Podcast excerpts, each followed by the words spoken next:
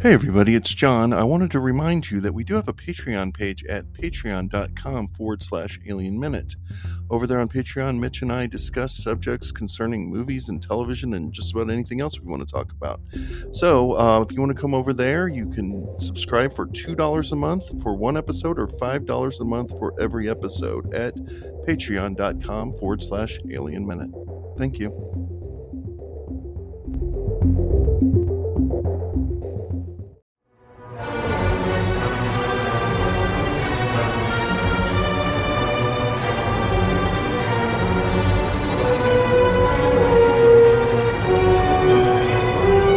Hello and welcome back to Rumor Control, uh, Alien Minutes coverage of Alien 3. I'm John Ingle, And I'm Mitch Bryan. and we are entering the third act of both our uh, sh- short run of coverage of Alien 3 and uh, of Alien 3, the movie. Do you think anybody's listening after the last couple of episodes? I bet fewer people are listening. We're really sorry, now. folks. Sorry. We're really sorry. We really do apologize, and I think we've been apologetic enough. Maybe, Maybe the so. last- you know, I I really don't want to. Uh, what do they say? Shit on anyone's cornflakes or whatever. Ew, Uh, that's yeah. gross. That's kind of gross, but that's what the, that's maybe what it felt like for some people. Well, I would like to suggest something though, because it's got me thinking about it. I've always thought it would be difficult to be a film critic because you have to see so many movies that you don't like. Yeah. Hours of your life you can't get back spent watching a movie that you don't learn anything from, and then you have to spend more hours regurgitating and writing bad things about it. And I don't believe in karma, but it can't be great for your mental well being unless you're just a sadist or something. And so I always thought it was a lot more fun to talk about movies you love Yeah. than movies you don't love. And so this has been a weird experience talking about this movie that uh, I honestly can say I don't love.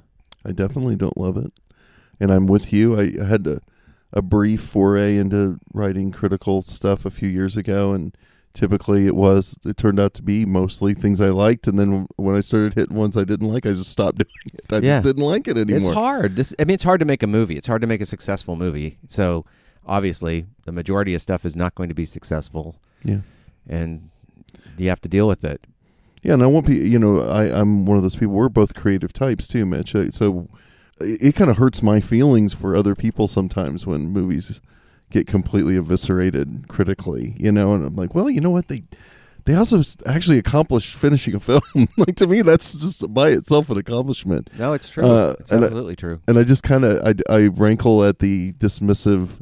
Well, that movie just sucked. You know, I'm always like, well, okay, let's talk about why though. We got to talk about why. So I guess that's what we're doing here. Yeah. And I don't think this movie sucks. I don't think so either. I think more than anything, it's a lot of missed opportunities. There's some really good ideas that don't get followed through. It's just one of those things where it's kind of incomplete to me, I think. Yeah. But I wouldn't say it sucks. I've seen it many times. It's not like I hate it.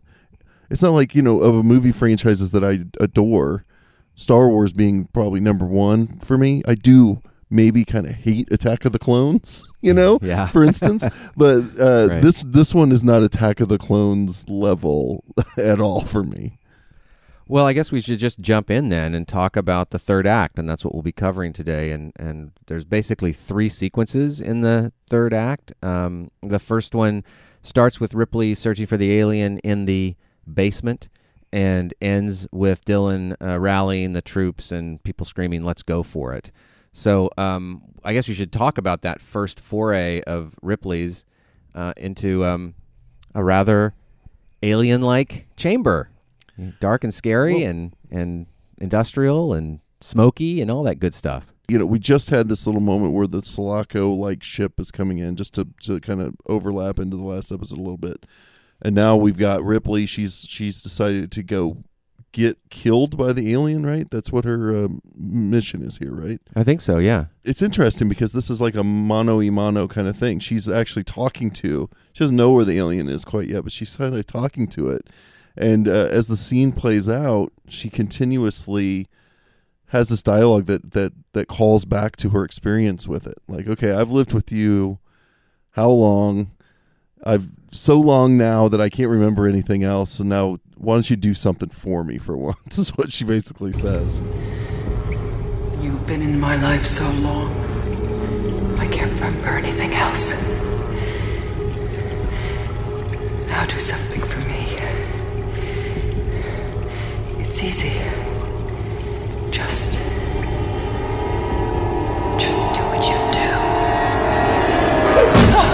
There is just such hopelessness in this scene, and, and Yeah. poor Ripley's hopeless a lot of this movie. It's it's really it's grim, and I don't mind that at all. I think that's a really fascinating place to find her in.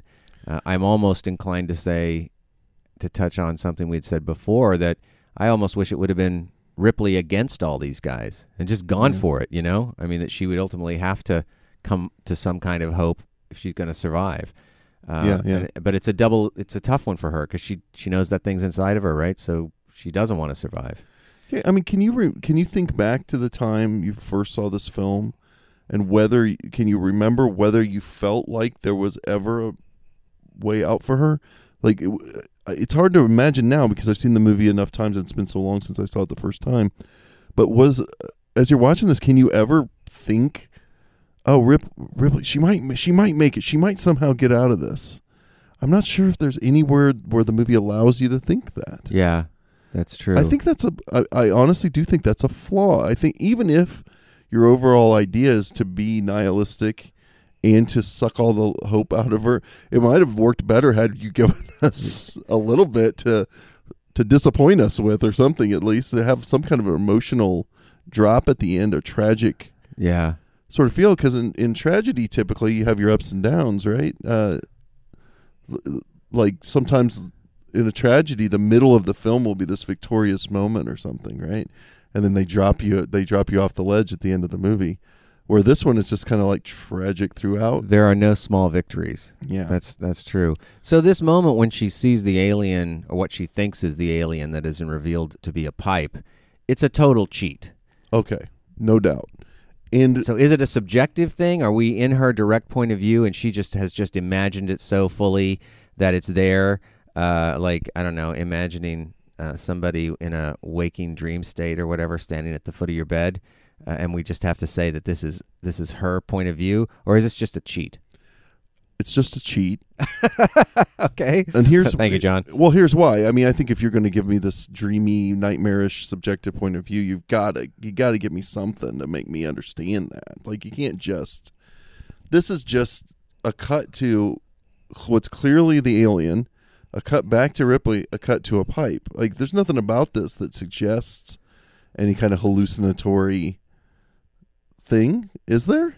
I mean, and and what kind of enrage it doesn't enrage me. uh, What kind of annoys me about it is that we have such a perfect version of it in the first movie, right?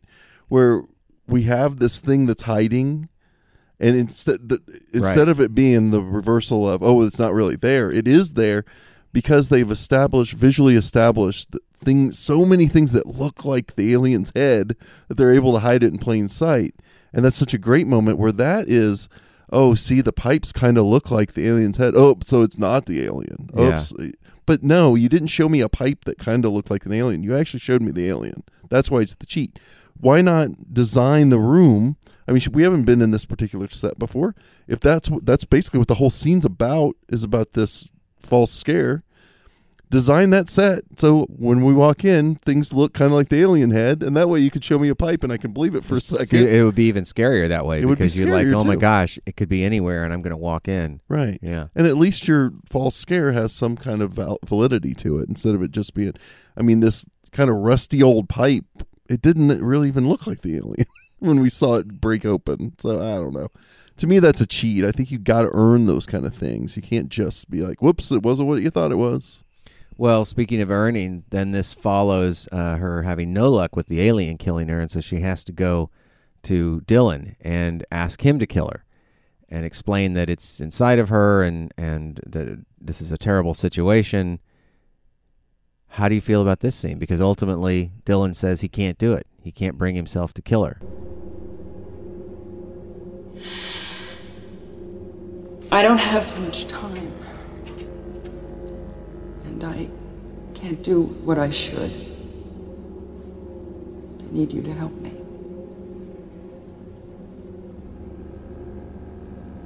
I need you to kill me. What the fuck are you talking I'm about? dead anyway.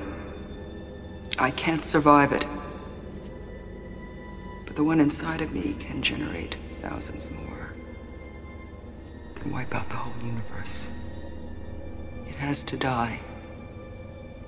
So somebody's got to kill me. Are you up to it? You don't have to worry about that.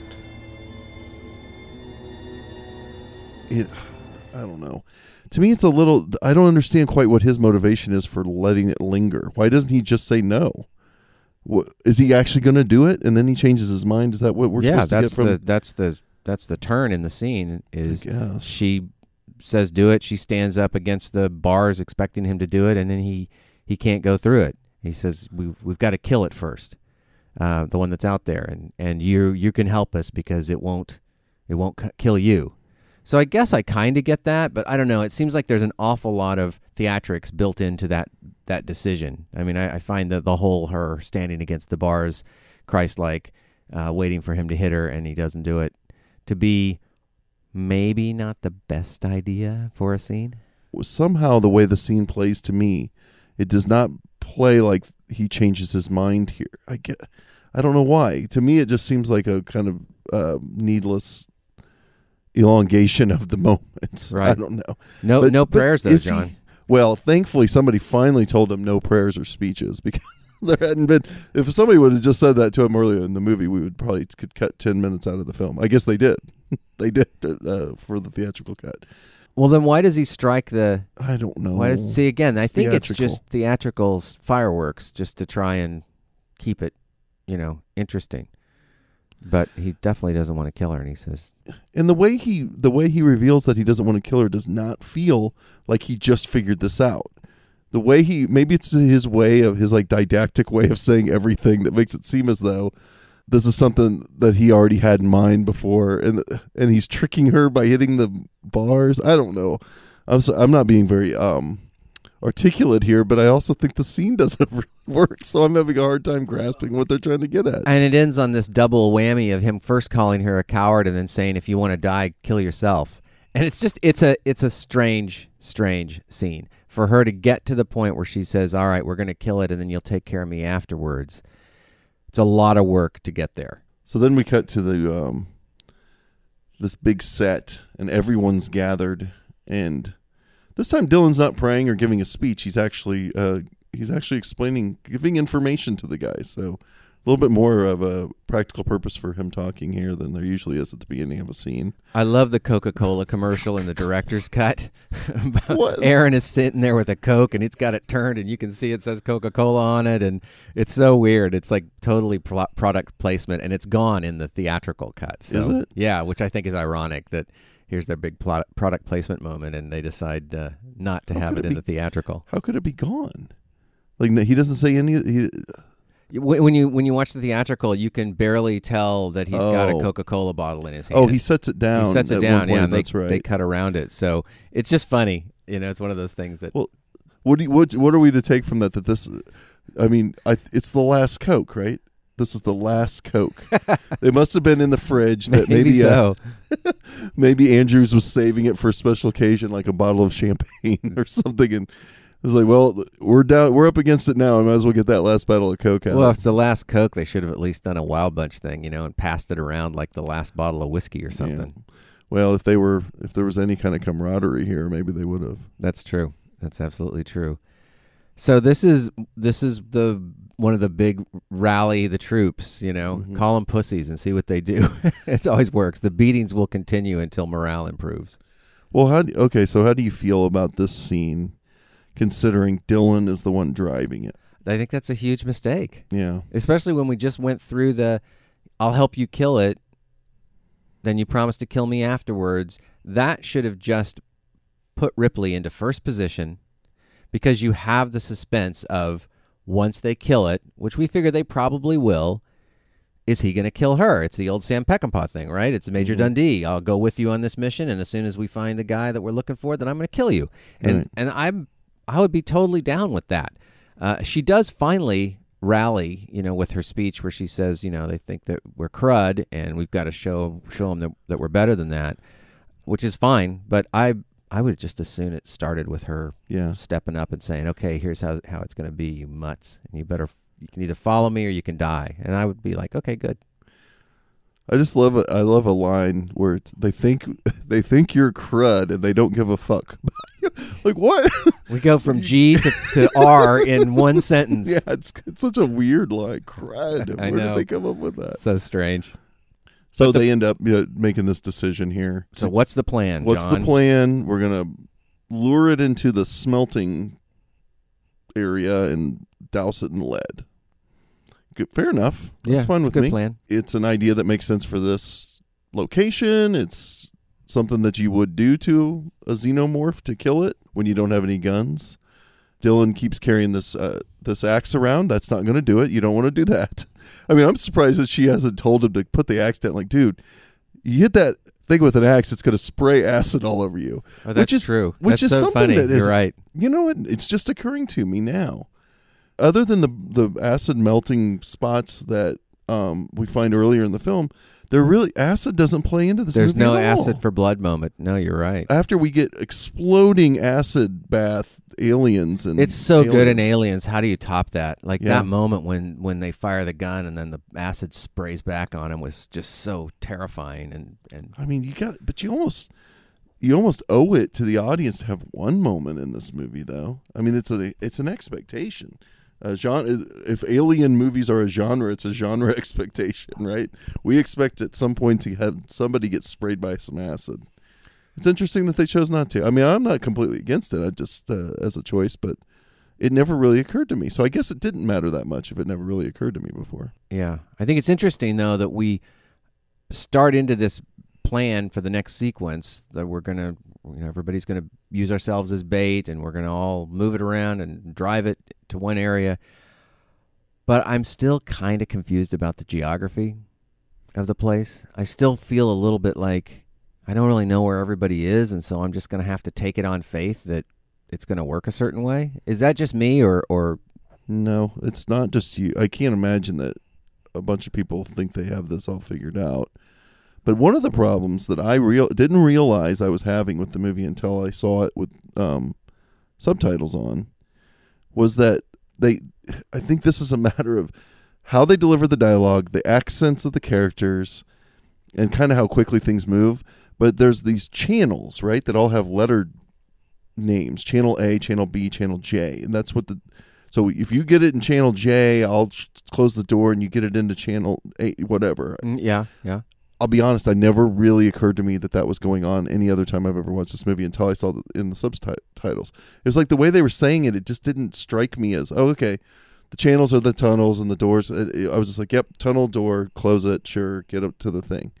But it, it, it's a detail that's there that at least starts to hint at the geography a little bit. You might be able to guess that there's some sort of alphabetical order of the of the tunnels. But boy, it sure would have helped to have some moment where we had one screen that showed an overhead view of this place. yeah, Like there was the center of it, and the channels all came out of it, and we would know. like a star. Yeah, I agree. I find that to be endlessly frustrating. And then you have to combine that with the fact that you've got each of these men essentially on their own. There's a couple of pairs, but you've got guys in places where you don't know where they are, running by themselves, so there's no real communication going on, and it's frustrating. Yeah. We do get a finally we get a glimpse of the alien eating somebody, so that's that's a nice clue, and that leads us into the first of many alien POV shots. How do you like the POV shots, John? I'm of two minds about them. There's something like when I see it, I go, uh, it seems kind of cheap. Like it, it does seem kind of cheap to me, like a ploy to get just a, oh, here's just a different visual wrinkle. At the same time, that's a good thing. Like I, I, I kind of like that it's different and it's novel. And the more I watch it, the more I accept it. I think the more I watch this movie, I go, you know what, this isn't dumb like I thought it was before. This is actually kind of cool, and it's at least something I've never seen before. It's a new idea Yeah. in the movie. I don't particularly like it when when Ridley Scott does it in Alien Covenant. Well, it's not a new idea. it's not a new it? idea anymore at that point. So really, its value to me seems to just be that it's new. I'm not sure if I'm not sure if it adds a whole lot as far as suspense or or anything else. I liked it when it spun upside down though, so then we realized this thing can run on the walls and run on the ceilings. Did you like that? Yeah, and and I guess that was an accident. They the Steadicam operator was just playing around with the camera while they were rolling. I At think one point- Fincher asked him to do it. Well, I I thought in the documentary they said the the Steadicam operator was doing it, and then they said, "Oh, can you do Oh, that okay, all right. While you're running?" Basically, he was doing it while he was standing still, and they said, "Can you do that while you're running?" And he said, "I don't see why not." And yeah, I think it's a great effect. It does. It makes it that makes it a little bit scarier. Yeah, because it can go around anything, and there's not really, other than closing a door in its face, there's not much that can stop it. So we're following one man after another with a torch, screaming, asking where everybody is, um, shouting, and hoping that we're gonna drive the alien where it needs to go. Uh, this is also one of those instances where, because everybody's more or less dressed the same way, it's it's uh, everybody looks kind of alike. Yeah, it is kind of hard. I mean, I know I know Pete Postlethwaite from other movies, so when I see Pete Postlethwaite, I go, "There he is." That's Pete Postlethwaite. I can't remember his character's name now. His name is even David. David. That's right, because it's yeah. Um, I've come to recognize Morse, and you know, because if you see the end of the movie, you know, you know that he's the last man standing, so that kind of helps. But some of these other guys, I just don't, I just don't know who they are. I just, I don't know. And even one of them's wearing a hat, so we've suggested many times just a hat would help, and yet I kind of doesn't. It, does, it still doesn't help me with that guy. I don't know who that guy in the hat is. So Dillon steps up, though, seeming to take some kind of charge, uh, telling Ripley to stay put. So he's he's clearly got something in mind. Uh, Yeah. There's a couple of good alien jump out scares, I think, in this. Yeah, Again, its scale becomes tricky because suddenly the alien's head is really big and it's right there and it's menacing, versus other shots where we're just seeing It's like it's a long puff- shots of the puppet. It's like a puffer alien or something. Like it can. Can change That'd be an interesting idea if it was like a puffer fish style where it could change sizes. So you got a scene where the alien appears behind a guy, right? And he Mhm. turns around, and it's pretty much the Harry Dean Stanton. Yeah. Look up, be scared, see the giant alien, and it and it gets him. And I just feel like as I watch that happen, that I have no investment in this guy. I just don't care about him, and that that's heartbreaking to me. Like this stuff should be really scary. But as many times as I've seen it, and as many times as I've maybe gotten to know who these people are, at least from actor to actor, I cannot care about them. Yeah. And that's a bummer. Well, at least there's still Ripley. We care about her, and she's starting to get sicker. So these guys from the Weyland-Yutani company that have arrived, they take a long time to get there. Well, there it's in slow motion, Mitch. No, So it's thinking- not. The first shot, it's space boogers are oh, going it's at full speed, and those guys are not in slow motion. No, Huh? they're just like walking. It's just all. I guess there's just a long distance for them to cover. They've got to give the alien time to get everybody. Well, maybe that's part of their plan. You know, we discussed how much they know. Well, that's true. Going on. Yeah, take Maybe- your time, fellas. Somebody's monitoring all of this right now. Like, okay, well, we're down to like three guys Wouldn't now. that be great if they had a screen and it was like a pick 'em off screen, and so you could just start to, to see how many guys are gone, and then at least we'd kind of know where we're headed with this. In their yeah, in their case, it's they're they're waiting until they're less guys instead of warning guys as they get picked off, like in Aliens. Well, finally, some people wind up in the central corridor with Ripley, and we've got at least like five guys in one room. Uh, poor Kevin bites the dust, and we finally see the alien kind of slide out into the space. So now, at least, I kind of know where we are, and I definitely know where the alien is. And it's big. So that's helpful, and it's big again. yeah, it is. It's so funny whenever the guy's in the suit, man. It's it's a hell of a lot more impressive. I wonder if there's just something about it being on all fours that just is is not as creepy as it standing up because it's I don't know a human Yeah. thing, a bipedal thing. Maybe. I think it's funny they put toys out of aliens, the little toys, because Mhm. I have a couple of those. And it's like you know that's what the kids want. Now, was that uh, was that after Alien Three? I think it was. I don't think they did it. So I mean, they did. Obviously, they did the big giant alien toy after Alien, the, the famous, first one, yeah. The famous Alien. Um, but I don't. Yeah, and they definitely did do Aliens toys. Yeah. Oh yeah, they definitely. R-rated Aliens merchandising is is tricky. Ro- Maybe it was the comic book was helping or something. I don't know. RoboCop did pretty. I think that they sold some RoboCop toys. Um. before it got to the PG version. Oh yeah, yeah. I Yeah. think it was right after RoboCop. Was there an Before Ed two hundred nine? I don't remember there being. I just remember there being. Well, you know, there was a RoboCop cartoon too, so I'm not 100 percent sure which one the toys came from. Really. There was there ever an aliens cartoon?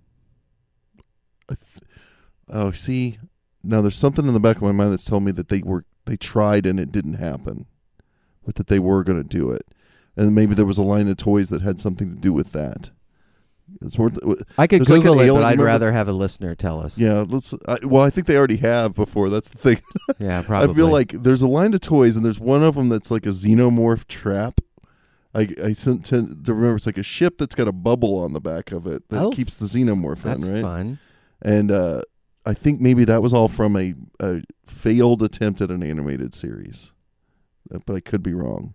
So we finally get a shot of the Weyland-Yutani guys getting closer. By the way, John, and I want you to talk about the costumes, um, which is pretty funny given that there are shower curtains, plastic shower curtains, hanging behind Aaron when these guys walk in. It looks to me like maybe they're wearing the same They're, thing. they're just basically well, the, you got your like post-apocalyptic cyberpunk guys with guns with these crazy metal masks on, but then you got a guy comes in that looks like he should b- been in some kind of a new wave electro band in the early 80s you know with the sunglasses and the wavy uh uh yeah, Yeah. transparent Yeah. it does look like he's just wearing the shower curtain that's behind him And then we get a strange piece of humor that we didn't expect. Two guys run into each other, realize neither one of them is the monster, have a good laugh about it, and then of course one of them gets killed. Yeah, I think you. You know what? That that rings true to me. I think you would have a moment.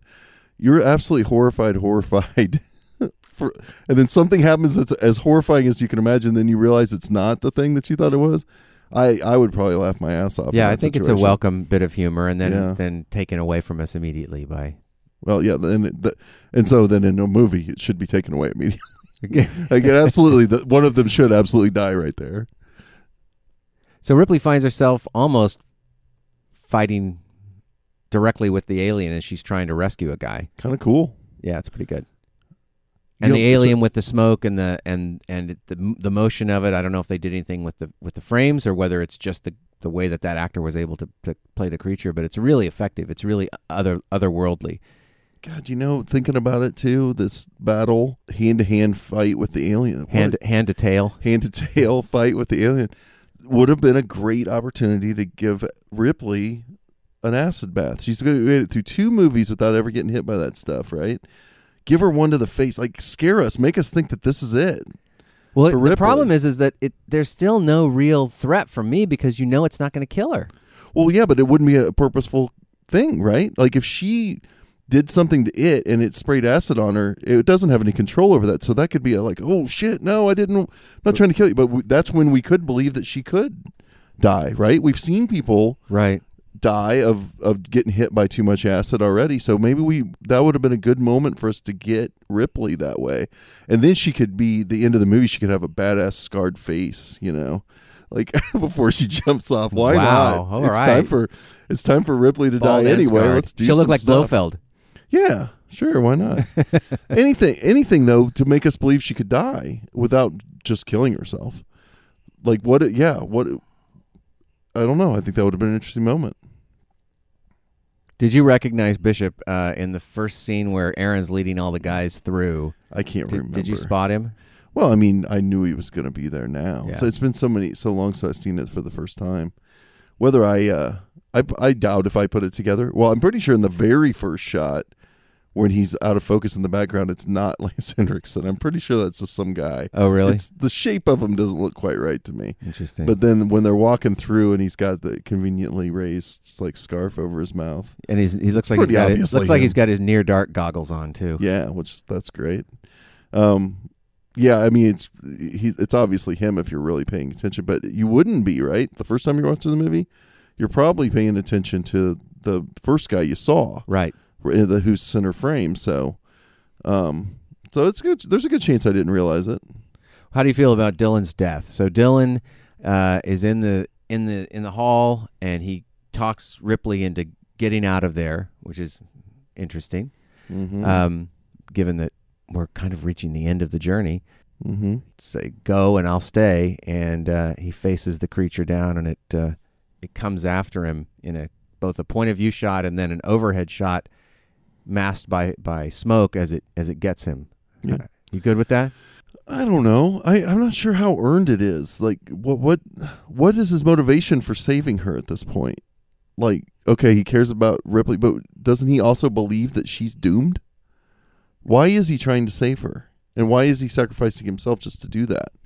I I'm not sure if any of that's really earned. But at least he he knows that he'll get the thing into the chamber. Sure, but she could have done that. she that. could have as done well. that too. She could have been dust and lead too. Absolutely. Frankly, Then then you know everything's well. At least you you're led to believe that everything would have turned out the way they wanted it to. So I'm not sure why he changes the script there. Uh, I mean, They being the- they being Ripley and- Dillon. Yeah, Ripley. yeah, not the not the actual script, but yeah, the um, and not the company Changes the either, because the plan. company wouldn't be happy about that either. no, not at all. It just doesn't seem in character. I don't know, but obviously we want Ripley. We don't. We don't want Ripley to die that way. That's not a very satisfying resolution to Ripley's story. So I just think they could have probably worked a little harder to earn that moment. I remember seeing the movie when it came out and thinking of Terminator 2, which had also been out around the same time. Yeah. Uh, maybe it was ahead of it a little bit by months, but that was an unfortunate coincidence, probably, that they both wind up in this, you know, this environment full of orange light and smoke, and and you're pouring you're pouring liquid over the alien. It's molten molten lead over the alien, and what is it that they pour? Is it liquid oxygen or something? What is it they do to the Terminator? Liquid metal. Liquid metal, right? So we're kind of having it's really interesting parallel development going on with these two movies. Yeah, thankfully they cut the scene where the xenomorph gives the thumbs up from from the lad because that was just way too close to home. Sorry, I laughed into my mic there. You're a funny guy, John. Uh, yeah, how close were they? Wait, wasn't um wasn't T two ninety one, or was it ninety two? I thought that T two was ninety one for some reason. But even if it's within a year, Yeah, yeah. there.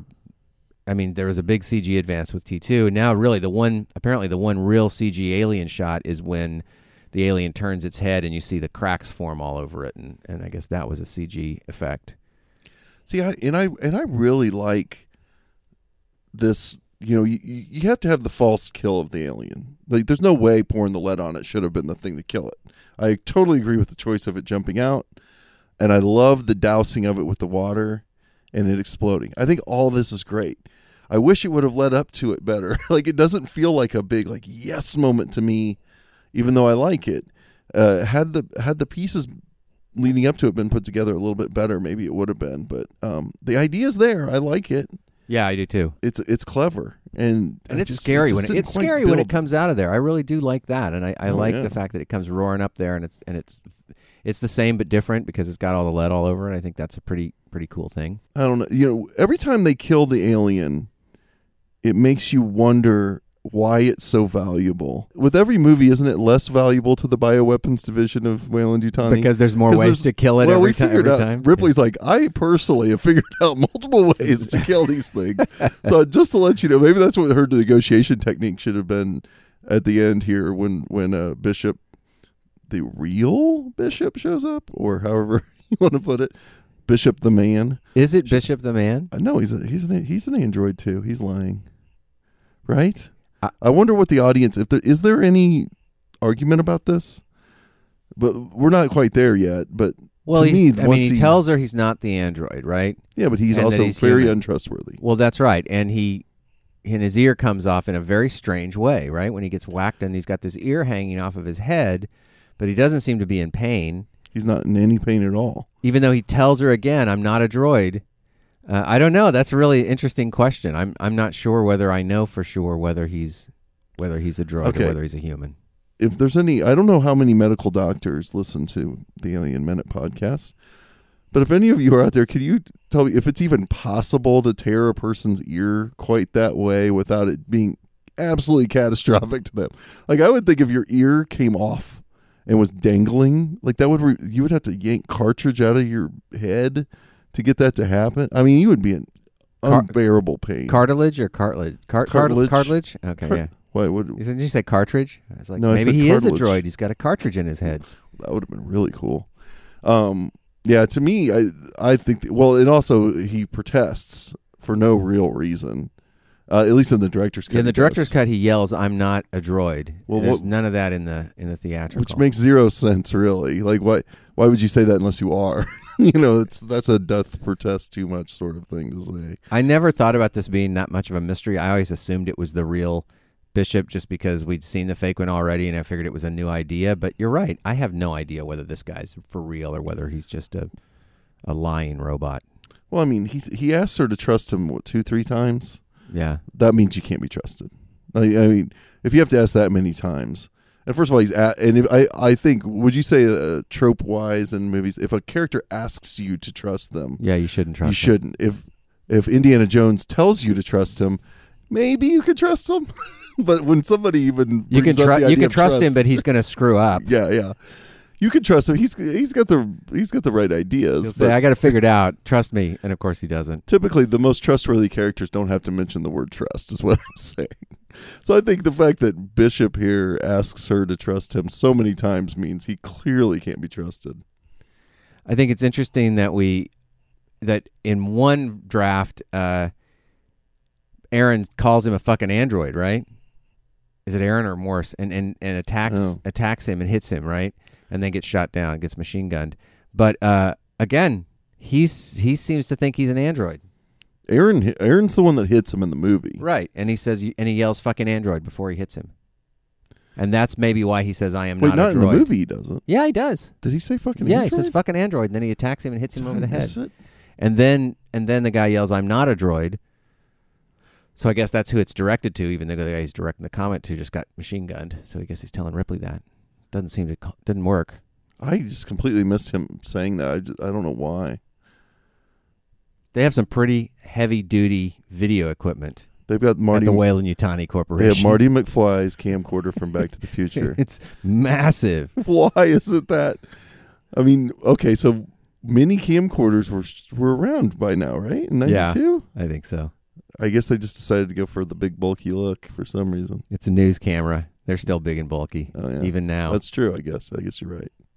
So sadly, our, our boys go down, the last ones that are alive, leaving leaving Ripley to uh, throw herself off of the balcony. And I cannot believe they have Lance Henriksen have Bishop yell no, like the way he does it in a big long no with like twenty O's after it. So even people that like this movie, I bet nobody likes no. I bet nobody likes him yelling no.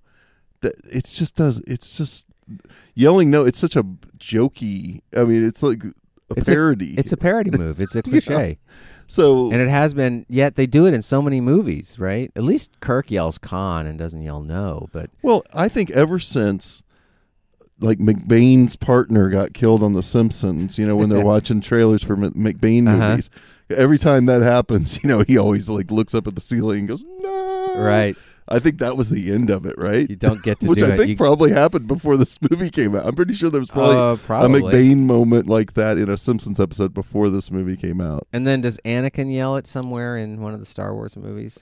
I uh, yeah, just yelled no Yeah. Yeah, I don't remember and maybe that. the third one. I don't remember. I, even even the prequels didn't have if the, even the prequels didn't have it. Man, you would think that those would have it, but I don't remember it. Well, Luke yells no when Ben Well- dies, but not like that. no, like in a real way though. Right, like in a that's real like when way. you see somebody die and you go no, Right. you know, Right. and then obviously he yells no when Darth Vader tells him he's his father, but also oh no. also you very just earned. Ruined it. yeah, everybody's everybody's seen Empire Strikes Back now, Yeah, I guess so. and if you haven't, that's your fault. I, everybody hasn't because yesterday I showed Star Wars in my class and to about forty people, and uh, twenty of them had, ne- had I- never seen it before. I still can't believe that. At least fifteen of them. Maybe it wasn't twenty, but but but over a dozen students in that room had never seen Star That's- Wars before. what's wrong? So they got to see it on the big screen, so that was kind of awesome. Well, that's cool at least. So the big question for the final scene really is, uh, or for Ripley's final scene is, do we like it with or without the chest burster? Um, I guess I I guess I'd have to side on without, mainly because I don't know what it adds. I don't know if it really adds anything. To, it almost just seems like ah, throw something in there. That's what it feels like to me, and I and I don't get it.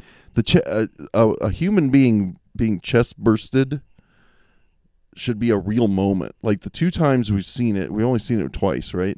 Obviously, the arguably the greatest moment in all of these movies Right. is Kane, and then we get this horrifying, sickening moment in the beginning of Aliens with the woman that's pasted to the wall. And here we have our main character Ripley, and it's just kind of like a passive. Oh, Well, look, she got chest burst. She's had the dream in Alien, right? So she almost. It didn't actually didn't come out. I know. didn't fully come out. Yeah. I don't know. I, there's something about how it comes out, and I know it's just it's probably just empty spectacle. And it's like, why not? Why the hell not? Because so it feels the heat and it decides to get away as if it can. But then the way that she kind of holds it to herself, like this weird mother and child. It's that. Yeah. I, I like it. I don't know. I don't. I know it's kind of cheesy, but there's something about it that that I sort of well, dig. she's she's like strangling it, but it uh, it has that look of when they hand the baby to the mother Yeah. right after. Yeah. yeah. I mean, I guess I, I guess it's fine. I'm not like I said. I'm straddling the fence on it. I think it it breaks up the kind of bad looking effects shot. effect. I, Uh, and I'm sure that Fincher probably hated it, and that yeah, I'm sure that it seemed like a really crass move on the part of the producers. But sometimes producers do crass things, and and it's okay. You know, Yeah. what were the producers telling Coppola on The Godfather? Make it crass. yeah. He didn't want to shoot all the blood and stuff, right? Mm. Sometimes it's what movies. Mike Nichols said that that m- what movies do well is is the obvious. They don't do subtlety necessarily well, but they do the obvious very well. And there is a kind of obvious impact to that to that scene. And then then Well- we, then we've got to we go back to we re- revisit our our model shot uh, with the with the fires going out, which I think is pretty beautiful. Yeah, I love that. I love those like what do you call them? Chimneys or uh, exhaust valve or exhaust ports or whatever you want to call them. you have this weird upside down sun sunset uh, sunrise i mean and then these inventory shots of the place being shut down which reminds us of alien at the beginning you know the the the shots of the ship coming to life uh, but then it ends on the strangest note which we see morse the one survivor and he does this weird little like travis bickle in Taxi Driver, you know, when he looks into the mirror and it goes kind of backwards. It's just this weird little stutter.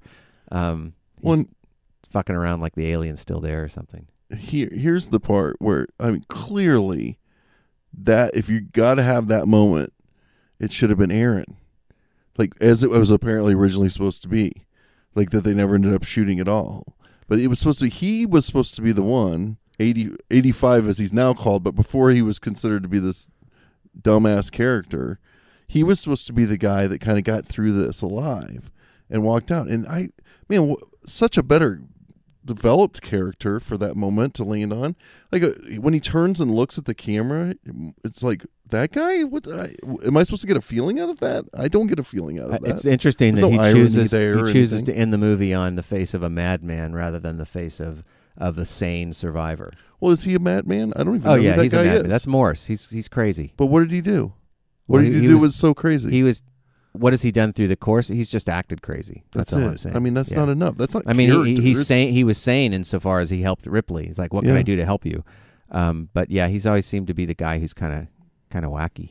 I mean, it even would have been ironic had they had he had Aaron still been the dumbass 85 IQ guy, and he was he's the, one, who that survived. survives, right? Um, he, I don't know. It doesn't make any sense that this is the guy at the end of the movie to me. I just Yeah. the the two beats that end the movie make zero sense to me. I don't understand why it's Morse that and, survives. And what's and the I- last beat? I have no idea why the Nostromo, why the that recording from the end of Alien is the one we're hearing at the end of this movie. Why would it be? I mean, we're getting the idea. They're showing us this the EEV here, right? Yeah. So we're this is a practical. This is supposedly coming from the EEV, correct? Yeah. It's not just a, a non-diegetic no, sound over it, right? No, it's it's diegetic. It's it's. Why is it coming I have- from this one? I have no idea. I, I mean, Makes I no guess sense. It could be there. You could argue, but you you have to do an awful lot of work to tell me how it's there. It just doesn't make sense. Would it have been better if they'd have just chosen to do it as a um as a non-diegetic choice, like you pull back from the planet and you hear her voice or something. So it's just an artistic choice, I clearly artistic choice. Why do it at all? Why do it at all? I mean, it would have made more sense had there been something from the end of Aliens, because what they're doing is they're show with this shot they're mirroring the end of Aliens, right, where we see Ripley, Newt, and Hicks in their cryotubes sleeping uh, Right. ostensibly peacefully until rescue, and now we're seeing empty tubes. Of course, how are these tubes all intact? now that I think about it, when you see the shot, That's the scanner that she used. The yeah, but aren't those the ground cryotubes? Or is this a different part of the ship? Maybe that's something I didn't understand. I thought that was what she used as the scanner. Was the She got- cryotube. Was a cryotube, yeah, and it well, wasn't. wasn't uh, Hicks's completely smashed beyond recognition? One was. At the le- One was. Anyway, no reason to nitpick at this point. We're we're at the end of the movie. it's like I just don't quite get those last two beats at all. I- Um, I- there could have been a better way to end the movie. I dropped a stitch in sort of indicating when these sequences happened in the film. You know, we, the Oh, first yeah. one started with Ripley looking for the alien, ends with the guy saying, "Let's go for it," and then the next sequence in the film is the really long one that goes from the point of them starting to to do, put the plan into place until the death of the alien. It's like a, a it's a long. 26 minute sequence basically Yeah. it's really really something and then you the final sequence really starts with the once the alien is dead with the Weyland-Yutani guys coming up and Yeah. the final confrontation and death of Ripley and then everybody leaving the place. I suppose action action based sequences can end up being pretty long sometimes, depending. Like it, it's th- they're not there are not a lot of specific beats in those. Sometimes it's just action. There's people running and throwing things and whatever.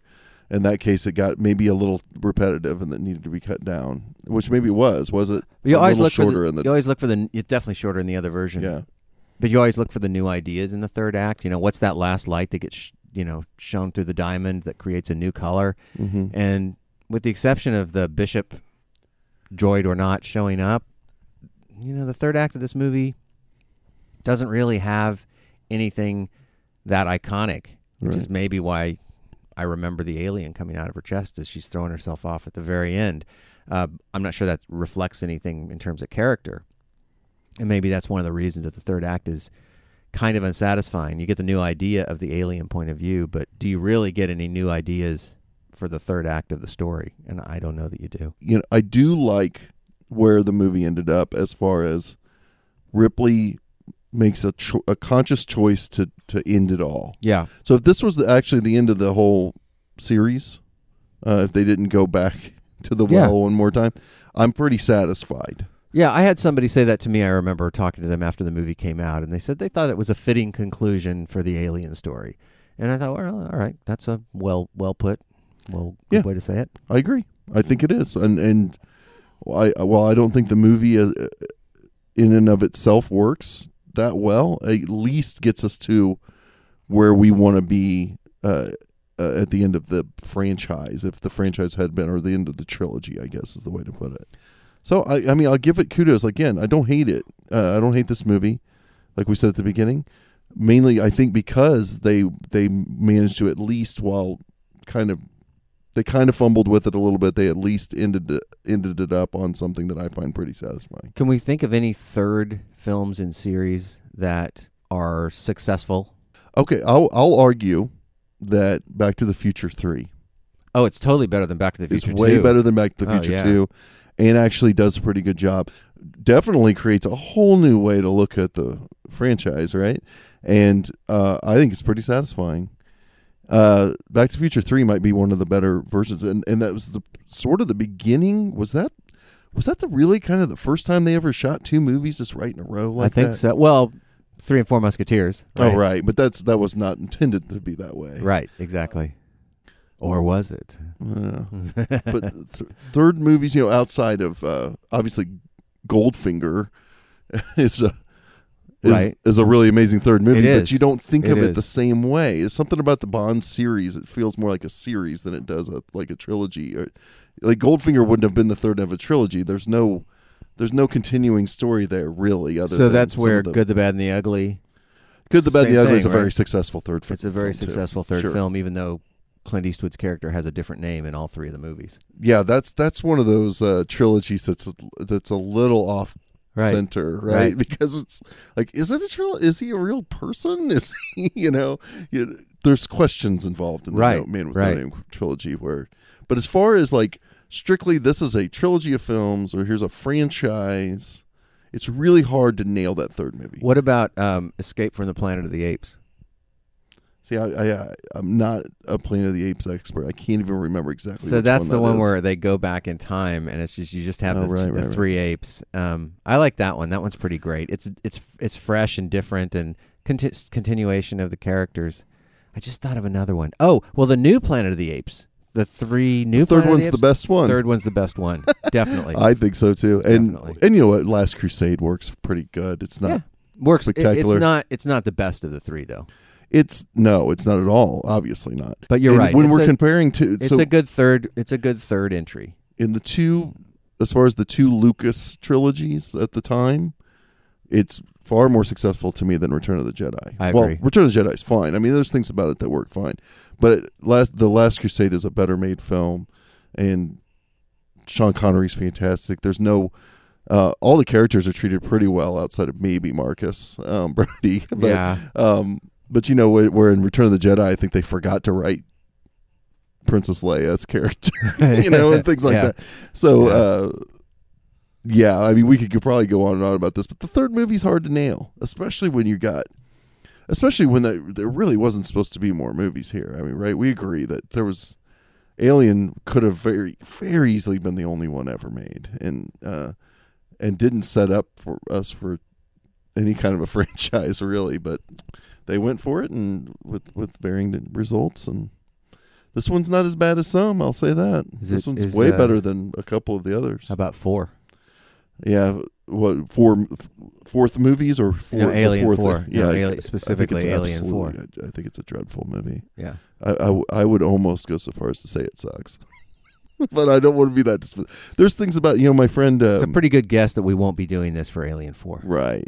Uh, our friend Pete, the retailer from Star Wars Minute, always says that it's a pretty good Ch- Joss Whedon movie until the alien shows up, and I'm like, you know what? That's that's pretty fair. That's pretty fair. So Do uh, so? Do we want to say anything else about what may be coming down the pike on on our Alien Minute feed? Or Well, we- you know, we have our we, we started our Patreon, so we're, we're gonna have numerous different kinds of episodes over there, a couple times a month, maybe just once a month, depending. You're, you're only paying for uh, each individual episode, so um, we'll be doing the Quadfecta over there. Many of you have listened to our episodes of the Quadfecta. Um, we're gonna be doing that, among other things, maybe some movie commentaries, and then um, as far as the main Alien Minute feed that you're all subscribed to.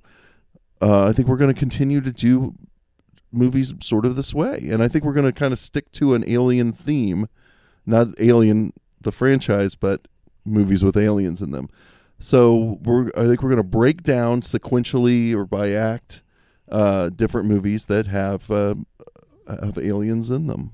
Right? Is that basically what we, what we're thinking? yeah, So we uh, I don't know if we should say exactly what those movies are yet, but they're good ones. They're ones we like. we'll we'll say that for sure. exactly. We're only going to be talking about movies with aliens that we like.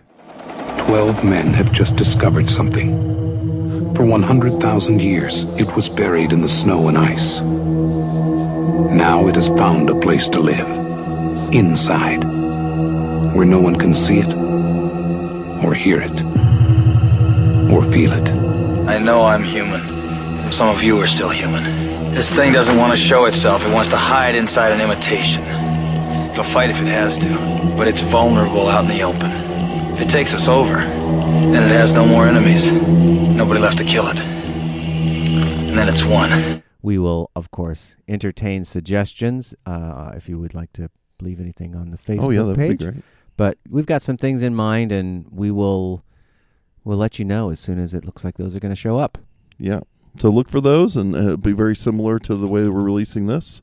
So uh, look forward to that, and go over to our Patreon and subscribe. That would be great. And you can also, you know, always check in on Facebook and Twitter, and uh, we'll see you there. Bye bye. Bye.